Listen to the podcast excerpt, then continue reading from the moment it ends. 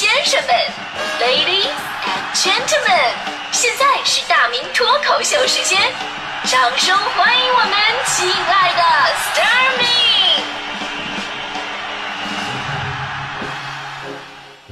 好，欢迎各位来到今天的大明脱口秀，我是大明。咱们今天聊的话题是生活当中你放的或者你被放的那些鸽子。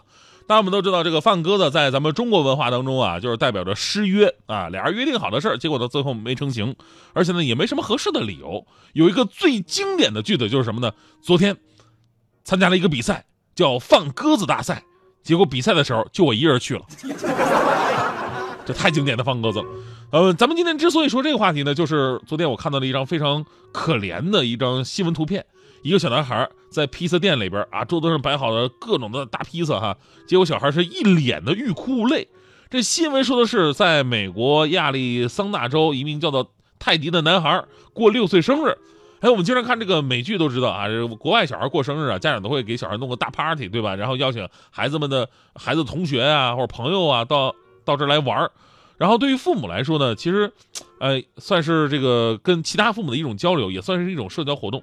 呃，说个题外话，就美国的这种 party 文化真的特别的好。对孩子来说呢，你说增进友谊；对大人来说，放松解压，可以认识更多的人。所以你看，很多美剧他们的 party 形式也非常简单，拿瓶酒在屋子里边三五成群的站着聊，聊累了那换个群继续聊，是吧？特别像我们平时聊微信的感觉。而且人家聊天就可以在那儿啊站着聊天，坚持一晚上。我们聚会如果不干点什么，比如说比如打个麻将，都不知道怎么能坚持下去。当然了。刚才我们说这个都是成功的 party，而这个小男孩之所以欲哭无泪、楚楚可怜的表情，就是因为自己过六岁生日，他妈妈给他举办了生日派对，而且订好了四十个大披萨，等待着同学们到场。结果不料邀请的三十二位同学全部缺席，一个都没来。啊，一个大桌子只有泰迪小孩一个孤零零的啊，在那等着，非常让人心疼。而且吧，你要真有事吧，你可以提前说一声，你起码也是个礼貌，对吧？这三十二个同学吧，当天只有一名家长说啊，我这个我不能前往，因为有事儿。其他人全都是干巴的不来。呃，东北话干巴的就是这没有任何原因，就是不来。不过呢，这个泰迪同学啊，就是当天后来还是这个恢复了心情，第二天还是开心的到学校来上课了。所以呢，问题来了，呃，到底是谁的人品有问题呢？以后我们怎么继续做朋友呢？那这张可怜巴巴的照片啊，在互联网上被大家伙广泛的转发，最终被当地的 NBA 球队。太阳队给注意到了，于是呢，为了弥补小朋友的遗憾，太阳队呢决定送出四张门票给泰迪一家。那届时呢，球队将会安排球员跟泰迪一起玩，并且让泰迪跟这个吉祥物大猩猩见面，他们将会一起分享泰迪最爱吃的披萨。哎，这事儿啊，到最后总算是有一个比较好的结局了。当然了，咱们说孩子们之间呢，可能对于约定啊这事儿看的不是那么的重，毕竟两小无猜。当然我们所说这所谓的约定呢，也是那种比较私人的、无关于道德跟法律的那种约定。但成年人的社会当中，如果你们约好了干什么事儿，如果经常被人放鸽子的话，虽然不是大事儿，但是久了也真的会让人闹心。最常见的就是现在很多朋友都有那个什么运动的群吧？哎，我就有，我现在手机里边一个足球群，一个篮球群，规律都是一样的。就刚建群的时候吧，大家伙兴致盎然，踊跃报名。啊，当天一大早上群里发出各种的什么提醒。啊，记得带什么什么东西。然后还有两个小时的时候呢，有人说准备出发吧，谁跟我一路？还有半个小时的时候呢，说我们已经到了，你们在哪儿？啥的，就这套路。但是半年之后，这个群就不是原来那个样子了。半年之后，平时绝对不说话，好不容易你约个球，大家伙都说模棱两可的话，说啊，这这个说看情况吧。那个说啊，这种没事的话我就去，是吧？结果呢，你那边场地都定好了，等你到那了。然后微信群里边各种鸽子都飞过来了，哎呀，你看这天好像要下雨呢，要不就算了吧啊！哎，哥们儿，我今天刚好加班啊，你说我们那领导忒不是人啊，这个！哎，兄弟，你说怎么这么寸呢？我马上要到了，车坏半路了。我跟你说，这些都不算什么，最过分的我见过这个，是吧？哎哎哎，是今天吗？我怎么记得是明天呢？我发现啊，我这我今天我这爆了太多的光，我和得罪我身边好多的朋友。当然了。其实这些都不是对我伤害最大的，毕竟我现在也算是老油条啊。我跟你说，我心理承受能力真的是几乎没有底线了。现在，我真正因为被放鸽子而伤心，那都是年少懵懂、天真无邪那会儿。可以这么说吧，我迄今为止被人放过无数的鸽子，但我印象最深刻的是我当时在南方上班那会儿过的第一个春节。这个让我真的是印象特别的深刻呀。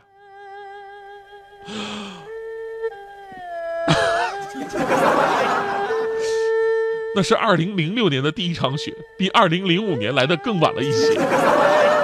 当时呢，作为一个刚刚参加工作、玉树临风而又精力充沛的小伙子，我们当时领导开会决定说让我春节参加值班，我就回不去家了。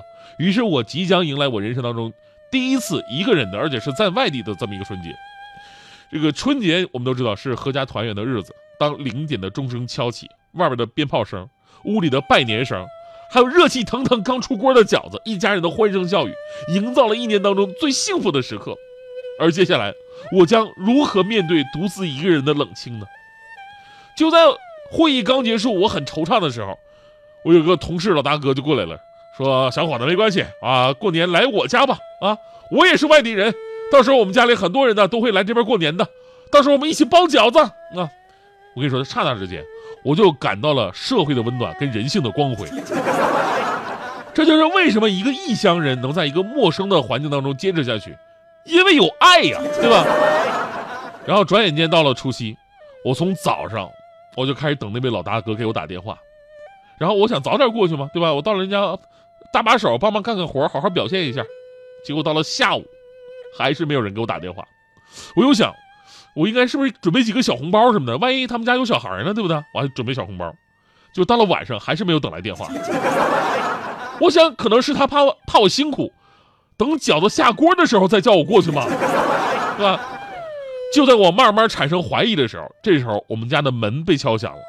我一开门，竟然就是那位老大哥。当时我无比的感动，我说你打个电话，我自己过去就行，你还亲自来接我呀？说大过年的，结果老大哥还没等我开口呢。就非常着急的先说话了，说那什么，哎，哥们儿，你们家有没有擀面杖？我说那我我我我家，他说我们家找不着了，赶紧借一个吧。我说我有啊，然后他特别开心，拿走了我们家的擀面杖，然后回头说了一句谢谢啊，就消失在茫茫的夜色当中。故事完。我跟你说，这是真事儿啊，这真的是真事儿啊！就咱们节目在温州也有播出，那个老大哥，你听了以后，你赶紧回忆回忆，你是不是欠我点什么东西？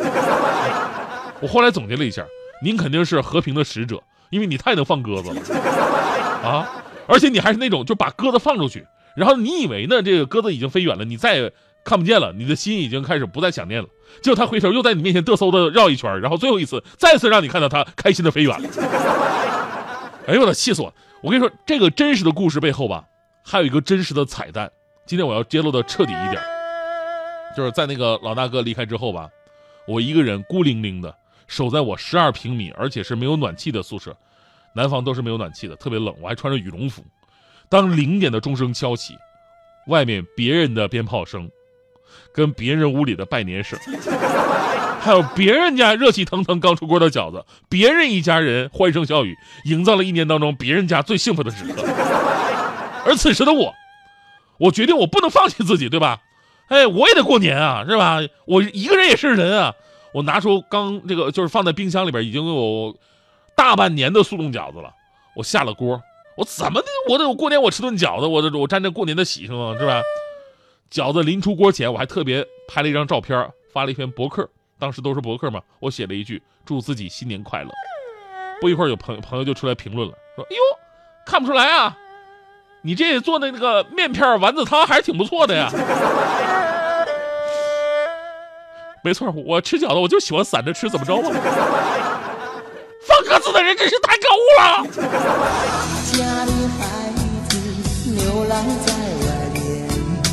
没有了好衣裳，也没有好言。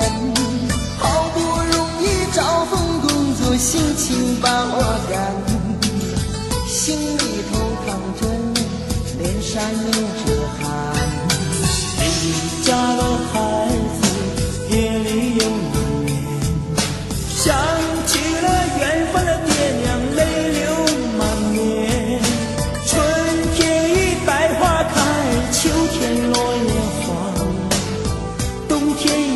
雪，你千万别着凉。